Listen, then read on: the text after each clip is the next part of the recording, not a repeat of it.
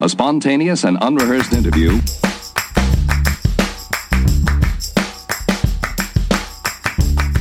Hello, and welcome to the 96th episode of Curiosityness.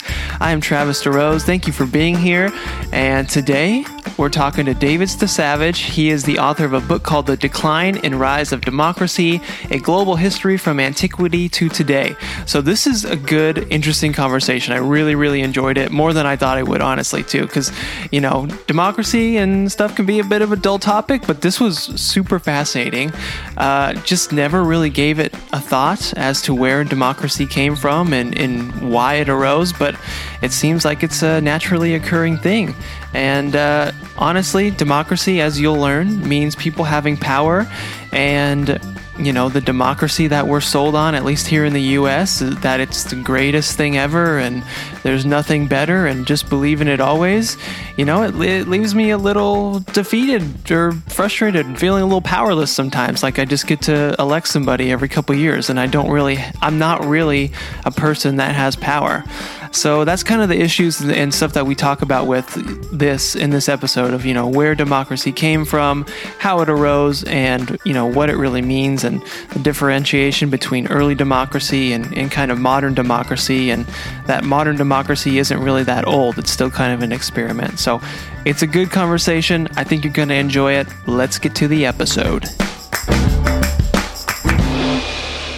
All right, we're going. How's it going, David? Very good. How are you? Doing good. Thank you for being here. Appreciate you taking the time to come on and and uh, chat with me. Anytime. Cool. Well, I mean, it's glad to be here. Cool. Well, good to hear it. Uh, I mean, this is uh, a topic that I don't discuss often with my friends. You know, it's not it's not in our circles. And but I was really curious to run across your your book and and kind of dig into this a little bit because it's something that like at least being born in the U.S. it was just like. Ah, yeah, it's it's a democracy, and that's what I, it's been. And I never really thought about where it came from much, or or how it started or you know if there's anything better or where we're heading with it or you know any of that stuff so i'm glad to have to have found you. Yeah absolutely. Same here. And uh, you know I, I, don't know if you want to talk about first about where democracy came from and how, what we learned about democracy in the us and what, what i say in the book and what the how, how we differ from the standard story perhaps if that sounds good to you. Uh, yeah. So yeah. So uh, at least what, what I learned in school, and probably what you and others learned in school as well, is that democracy is sort of like this unique thing that was invented at one place in one time, like maybe ancient Athens, and then it disappeared in ancient Greece after a while, and then you might learn about city republics in Italy during the Renaissance or things like Magna Carta in England. And then eventually somehow democracy arose in the U.S. Um, with American independence. Uh, and so you get this impression from that whole story that democracy was, it's almost like a torch that was being passed uh, from one place to another uh, over time. Right. And if the, if the torch went out, uh, then whoa, that was that was that was going to be a problem. And so you know, if the, if whoever is holding the torch at the time is responsible for all democracy at all places, and I, I, think what, what's really interesting, if you start poking around and looking how other human societies have governed themselves, uh, there's there's pretty good stance to say that, and this is what I say in the book, that democracy was actually invented by a lot of different societies in a lot of different places at a lot of different times. It's not like it was just it's the torch theory doesn't work. Uh, it, it it it arose independently by many different people. It's such a natural thing to think of. Why shouldn't people be able to govern themselves? Uh, that it's when you think further about that, it's like, well, why couldn't people in, in, invent that independently? And, and they did. And so, uh, what I think we can suggest is whether you're talking about Native American societies or pre colonial Africa or ancient Mesopotamia, there's a lot of different societies that govern themselves democratically, democratically in ways that look very different from our democracy today. But nonetheless, I, you know, um, I think we could say it, it, it was democracy in one way, shape, or fashion. Okay. Well, that's, I think we should, you know, it's kind of a dumb question, I feel like, for me, but it's something that I had to look up. So I feel like listeners are probably uh, curious about it too. So, what can you give, like, just a definition of democracy? Yeah, that, that's a really good way to start out because for a lot of people today, if you ask them what what is democracy, and um, a lot of people say, well, it's elections. Right? That's that's that's sort of the cornerstone of our democracy. We have Sure. Different candidates from different parties uh, who are running for office. We obviously have a pretty huge, momentous election coming up, and that's what democracy is. And that democracy, if you're choosing your representatives or your presidents or prime ministers by election, you're a democracy. And if you're not doing that, then well, that's that's that's not a democracy. Now, if you go back to the, the funny thing is the Greeks themselves didn't talk about elections when they defined democracy. The Greeks had this word demokratia, which simply means that the people, the demos, had power, kratos. And so for them, the definition of democracy was the people having power. And so if you can think of the people having power through means that aren't elections, uh, like say that I was the ruler and you and others uh, govern jointly with me in an assembly or a council, even if you didn't elect me, uh, I might have to get your participation and your consent and your cooperation in order to rule. Then it's possible to imagine societies where everybody pitched in and everybody had their say, even if they weren't necessarily electing the person at the center. So that's sort of the difference between modern democracy, which I think is characterized by selecting people by elections, and early democracy, as I call it, that often didn't involve elections, but still gave the people a lot of power. Oh, Okay. Yeah, that that that helps a lot. So I really appreciate you kind of explaining that. So it's really just the fact that um, I mean, broadly speaking, democracy is just the people having power. Yeah, exactly. I think that's that's what it comes down to. Okay. Yeah. Well, I'm glad I asked that question. That that's extremely helpful. Um, okay. So, and then you, yeah, I mean, you kind of make the case that this this democracy started, you know, early before we were taught with like, why why do you think we were taught the the torch theory, like you said, sort of? I don't know. I, I- don't know. It, it, it, uh, it maybe it comes with a little bit. So look, it, it is true. The U.S. Uh, uh, I think was unique in having uh, the first country to have a modern democracy based on uh, universal suffrage at the time for free white males, of course. Um, uh, and that was a that was a pretty that was we were first in that regard, right? So the English had their their parliament for a long time. They had a shared form of governance between crown and parliament, but they didn't get to universal suffrage till 1918 Okay. believe it or not, whereas we had that much earlier. So, you know, it, it, it's certainly the case that there were a lot of exceptional, even unique things about the US in terms of democracy, but that's just an, an innovation of one sort of type of democracy. It's not it's not creating the phenomenon itself. And so I think that's why uh, that's why the torch theory uh, took off and why I believe just if people look around more to other societies, they'd sort of recognize that there's a lot more a lot, lot of other ways to um, to skin a cat when it comes to democracy, so to speak. Sure. Okay. That's why I love this podcast and learning about all this stuff and talking to people like you is that it's, I, feel like all the stuff that I was taught in grade school is just like a portion of the truth. You know, there's Yeah. just so much more to dig into. Yeah, and we're learning. That's the thing. We're we're learning Sure. as you know new materials become available, and we start thinking about old things in new ways. That's that's what that's what helps get us there. Right. Yeah. That's a good point. Um, okay. So let's, so, you know, it's kind of, we kind of need to think of it as like democracies were kind of, so it wasn't like it was one, one thing that started it. They were, were they naturally occurring in different places? It, like, why were they, why was, why were they popping up at different societies or? Yeah, so I think it's uh, it, it, democracy was a naturally occurring thing in human societies, but it wasn't inevitable because there's been a lot of democracies over time, but there's also been a lot of autocracies.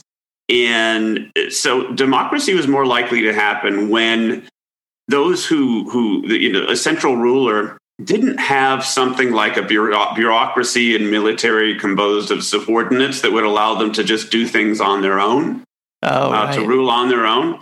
Uh, it happened if you think of uh, a society like the Huron and the Iroquois in, in uh, Eastern North America. Uh, these are societies where they had chiefs, but chiefs had no real power because they had no independent resources. They didn't have subordinates that they could sort of order around and say, go do this, go do that.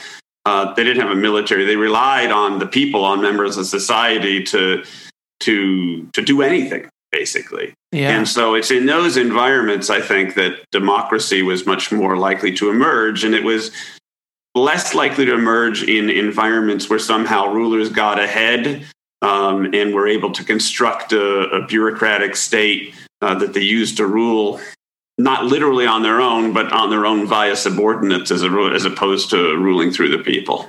Okay, I see. So is that was like broadly speaking, is that kind of the two things that we've seen that govern people is is democracy and autocracy? That's right. For for for most of human history, that, that I think it's useful to distinguish between those types, and it's useful then to recognize some some some some differences. And that typically democracies, early democracies, uh, unlike our democracy, early democracies were often quite small in mm-hmm. in terms of numbers of people or how um, or the area that they were spread out over. Uh, whereas early autocracies sometimes could cover uh, very large areas. If you think of ancient China or uh, some of these uh, empires that existed in uh, Mesoamerica and South America before European conquest, like the Aztecs or, or, the Incas, there was this scale phenomenon where, for some reason or another, democracy tended to be uh, much harder to sustain at, at, a large scale. And I think a lot of it has to do with early democracy involved a lot of face to face contact and discussion. Oh, I see. Okay. Because, yeah, just kind of on a practical level, you would need, if you were a democracy back then, without kind of technology or something, you would just, you, everyone would kind of need to be there or, or face to face, like you said. Yeah, exactly. Just if you're thinking about prior to modern means of communication like we're using for this for this podcast then if if the people are really participating all the time then uh, then then then it's it's it's much easier if you're talking about a town or a village or a small community or maybe a, a society that's made up of a small few small communities that, that get together from time to time. And, and for one reason or another and i don't think we actually know the answer to this autocracy was able to extend over much larger distances than than democracy was. Right okay. So, what are the I mean, do you have any specific examples of, of early democracies that you know that you want to share that you like or anything, and and also what like what is the the year or the time frame of those that we're discovering? Well, the time frame ranges a lot because uh, I've already mentioned the example of the the Huron people uh, who are in present day Ontario and the uh, the Iroquois uh, in, in, in New York State. And so those would have been societies that were uh, existing up until uh, conquest by, by Europeans and were early democracies quite late in the day. But then there are also examples that are very, very old. So in ancient Mesopotamia, it's fascinating that there was a sort of alternation between uh, individual cities ruling themselves for some periods as early democracies. Mm-hmm. And uh, and then at other periods someone someone would manage to get a leg up and sort of conquer all the cities and rule on his own together with a, a military with a uh, and a bureaucracy and so there's this one um, great example by, called the kingdom of mari where and this is all based on what people have done looking at old sort of cuneiform writings and trying to infer what the what what happened at the time mm-hmm. and uh, there were clearly councils and assemblies and some sort of popular participation in in governance. And we're talking about um, you know the second millennium BC here, so that's that's that's that's, wow. that's, a, that's a long time ago. And and then what happened is they ruled independently for a while, and then they got conquered by Hammurabi, who had the famous. Uh, Hammurabi's uh, law code that we sometimes learn about in school. So, so those are just two examples. It could, it could, go on. There's others in Africa or elsewhere that that that really suggest that this this phenomenon was pretty widespread.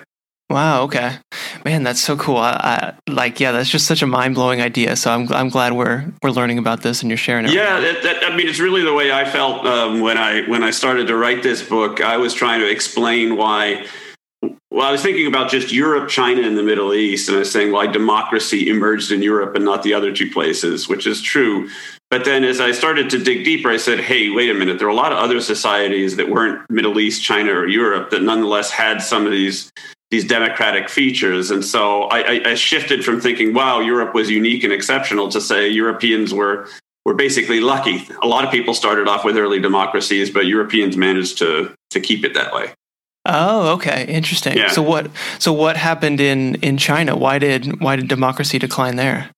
Well, China from from a really really early date, uh, you know, two thousand years BC or or thereabouts, uh, we have a phenomenon where.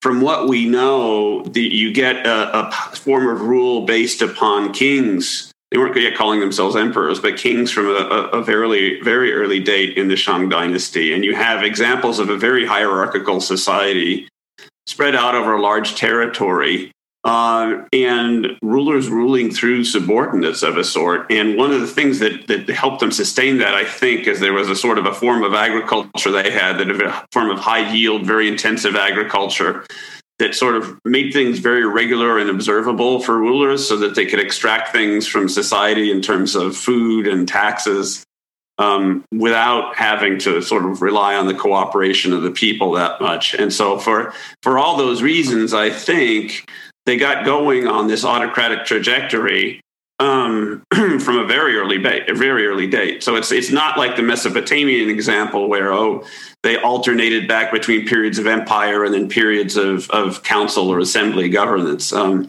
those examples in Chinese history of council or assembly government are, are, are almost absent. Oh, okay, I see. And so, I mean, just to dive deeper, help me understand a little bit more. Like the reason was just because the reason that it stayed, you know, sort of autocratic was that it, they just had predictable resources that you know the ruler could go take essentially?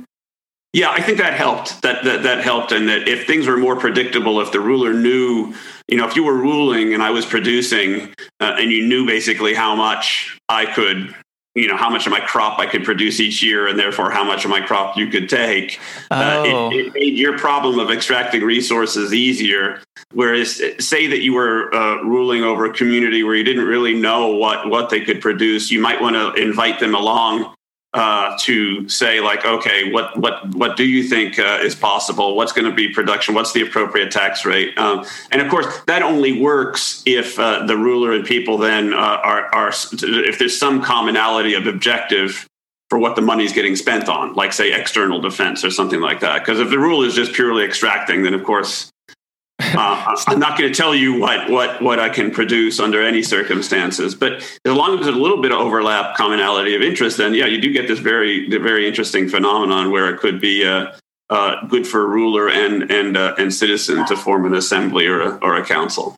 Okay, that makes sense. That's yeah, that's interesting because it's such a uh, like a practical thing almost where like you know today that i just the government can see all the money that comes in through my bank account. They have exactly, you know, precisely yeah. they know, but yeah, yeah. You wouldn't you wouldn't know back then exactly. No, exactly. So that's someone someone commented on the book and they said, well, what you show there's the democracy. If you want to understand the rise of uh, the early the rise of early democracy, then follow the money, basically, right. or follow. Yeah, yeah. Okay, man, that's interesting. I, I love learning about that. Um, and then, so what's the story with the with the Middle East? Well, the Middle East is fascinating because uh, if you think about China, really starts off autocratic from the get go and stays that way.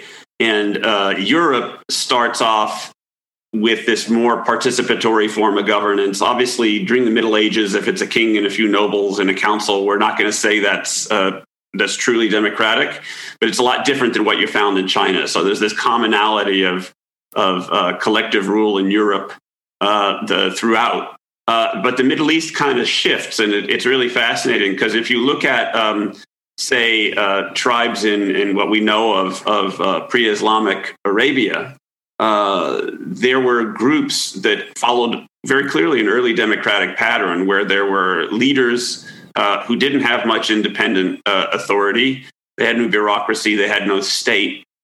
these are cases where often um, groups where people would be very mobile uh, and they could exit. If you were unhappy with me as a ruler, you could just take off and go elsewhere and find someone else. Wow. And so the exit imperative led to a more horizontal collective form of governance. Uh, and so, and this persisted even, you know, after the initial Islamic conquest for some de- for for some time. There's this principle called shura in the in the Quran, which means uh, government, which basically means con- the need for consultation in in rules. So, so it's nothing to do with Islam itself that. Uh, that led to the shift towards a more autocratic form of rule. What happened is with the Islamic conquest, they got so big so quickly that they ran up against that barrier I mentioned before that autocracies in the early, you know, in early times could function at scale, whereas democracies, no one had yet figured out a way for democracies to function at scale. Mm-hmm. Uh, the other thing that happened in the Middle East is with the Islamic conquest, as soon as the uh, the Arab armies invaded Iraq, they sort of inherited someone else's state because there was this empire called the Sasanian Empire that had the whole bureaucracy, military, uh, high yield agriculture, um, agriculture where you could easily monitor and see what people were making. Uh, and therefore, a very autocratic form of rule that went all hand in hand with that. And so, when the Arab armies conquered the, this part of uh, Iraq, um, in which uh, the, the Sasanian Empire was located, they just sort of got rid of the leaders, took over the bureaucracy, and then reverted to becoming autocrats themselves. So it's a dramatic shift wow. from early democracy towards uh, towards autocracy. Yeah. Wow, that's good. that's a crazy story. Yeah, yeah, yeah, yeah. No, exactly. Man, okay. Um, so what do you should we jump ahead to kind of what America does now? Do you think is that a good way to go? Yep, absolutely. Okay, so yeah, how what's the deal there? How does that kind of form? Okay, as in how democracy forms in America? Yeah, yeah, I guess so. Um, yeah, whatever you think that would be the best way to take us, but yeah, because the the U.S. is different, like you mentioned, right? Yeah, the U.S. is different, and I think the so let me let me let me start off with England, um, mm-hmm. and because England is important as a precedent, but then the U.S. gets to uh, England is it starts off in getting towards a new type of democracy, uh, but America is the first to, to to get all the way there. Okay. Um, and so in in in again for all the way there for free white men, not for a lot of other categories of people. Right. So you yeah, know, in, in some sense, you couldn't say that America wasn't a democracy until 1965, right? So yeah, true. Uh, so in England, the, the England, there's a lot of parliaments and assemblies throughout Western Europe in the medieval era. Uh, in England, it starts off not looking terribly unique in that in that regard. But this this funny thing happens uh, very early on in England. So in most of these Western European countries, where kings brought together assemblies and parliaments, the towns and communities that would send deputies or representatives or delegates to these assemblies bound them with mandates. And it would sort of be like if you were sending me as as as your your, delegate or whatever you wanted to call me if uh, and you would say david yeah you can agree to x y and z but you can't agree to a b and c or this is the max we're willing to do and that's it. And that every every um, any deviation from that you'd have to come back i'd have to go back to see you again and you'd have to agree to a deviation right? And so this made for an incredibly cumbersome style of decision making, and there wasn't even a principle of majority rule. Uh-huh. Um, whereas in England, from the 14th century, the system of mandates, as it was called, uh, goes out the window. Uh, mandates disappear, and very early on, we have a phenomenon where the individual representatives to parliament come with full powers. Uh, and that means that they're able to decide and negotiate and decide on things um, uh, as they see fit um, they'll need to go back to their constituencies eventually, but they don't have a strict written mandate that binds what they what they can do. Uh, and there's also a principle of majority rule that emerges and saying that you know, previously sometimes a community might say, "Well, we don't like this decision; we're just going to opt out." Um, that was no longer possible, and okay. so right there you get a principle of uh, of um, of uh, modern governance is that that's how our Congress works today, right? Of course, is that mm-hmm. you know individual states sometimes would like to opt out of decisions, but they don't they don't get to its majority. We don't have uh, we don't have mandates anymore. Um, we sometimes have uh, the you know like the Republican contract with America in 1994, where they tried to say, okay, we're going to do this, this, and this, but uh, the only way in which we can display that we're unhappy with our representatives is just not to reelect them. So that's that's a key feature of modern democracy. And then the the, the thing is, what happens with England though is that they didn't get all the way to universal suffrage. There were people in England in the 17th century who were talking about universal suffrage. And sorry if I'm going on too long, but it's a long story. No, this is great. Yeah, no, I love this. Uh, and and there's, there's a group called the Levelers, uh, who had been part of the uh, the English civil in the English Civil War, and they said, "Well, let's have uh, let's have universal suffrage." Well, that didn't go down too well, Sure. uh, even among the people who had overthrown um, the king at the time. And so Oh. there's something something different about America that led to this principle of a broad suffrage. Uh, and I think what happened in the early colonies, if you look at it, that initially a lot of the people who established the colonies wanted to rule them in a top-down fashion. Uh, but what then happened uh, was that they needed people, uh, and the people who arrived there, there was a lot of land. If the people didn't like what you told them, you they could just take off. And so you get this exchange of voting in assemblies in order to attract people and sort of keep them on side. right. Uh, okay. And this this happens in in the case of the Virginia company. It's cr- it's quite explicit. They say, oh, you should have an assembly. You should be able to vote. Blah blah blah blah blah, in order to keep people on side. And so uh, it's the natural environment of land abundance and labor scarcity, and the fact that people could just move elsewhere that leads to this tradition of uh, very broad um, suffrage for for free white uh, males in a lot of the colonies, uh, way way way before 1776. Right. Okay. Yeah, because that's I, just did because it's the 400th anniversary of the the Mayflower now. So um, I was just talking to somebody about the Mayflower Compact, and that's like I guess some people consider that like an early like the basis for what became uh, the U.S. Yeah, exactly. And I think that's there's two interpretations of the Mayflower, and there's similar moments in in other. Massachusetts is a great example of uh, early voting in the towns of Massachusetts. Uh, it happens in Virginia too, in Maryland and elsewhere.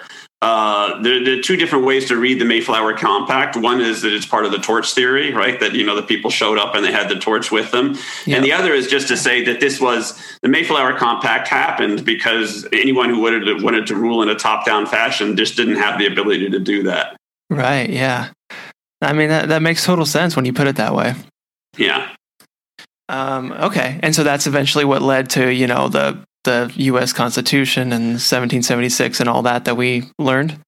yeah, that's right. And then you know the the the, the, the flip side to all that, of course, the tragic side is that la- needing labor uh, also means that you get a lot of Africans who come over who are who are brought over who are enslaved. Sure. Uh, so that's the 1619 element. Um, and it's responding to the same problem, labor scarcity. Uh, and the difference is, is that uh, Africans who were brought over as slaves, they don't have very good exit options. They wouldn't have initially spoken the language. They wouldn't, they, you know, they wouldn't have the same ability to just sort of blend off uh, as um, British settlers would have done. So you get a, you know, the opposite outcome for that. So it's really these underlying conditions of land abundance and labor, scarcity lead to slavery for some and, and freedom for others.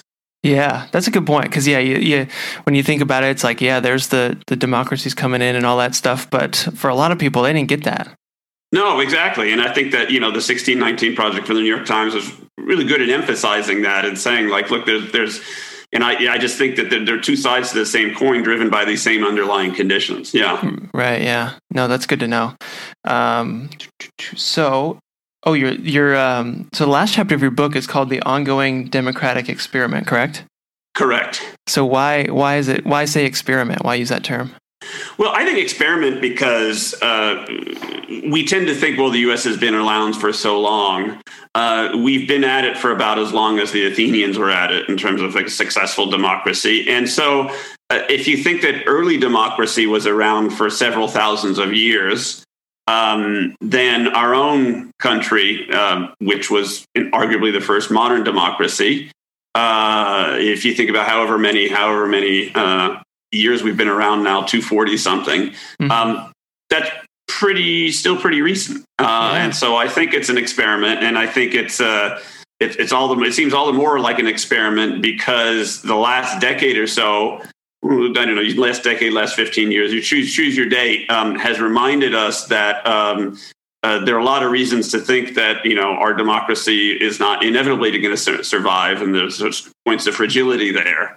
Uh, and so we need to think about that, and we need to when we need to think about that, we need to use the long history of democracy to to look at it. Yeah, no, that's that's a good point to to kind of get your mind thinking about that again, especially with the timelines of how long we've been a- around. Because, yeah, you know, being born in the U.S. and taught in grade schools, it's like, yeah, this is this is the best thing that's out there. We've got the best, and it's going to last forever. Yeah, and I think that's uh, one thing that got swept under the rug. Uh, what we were taught in school, you're taught in school, you say, well, the, maybe you heard about like direct democracy in Athens, where it was just people went themselves, and then you learn that representative democracy happened, and therefore representative could, democracy could happen over a much larger territory. Uh, right. True.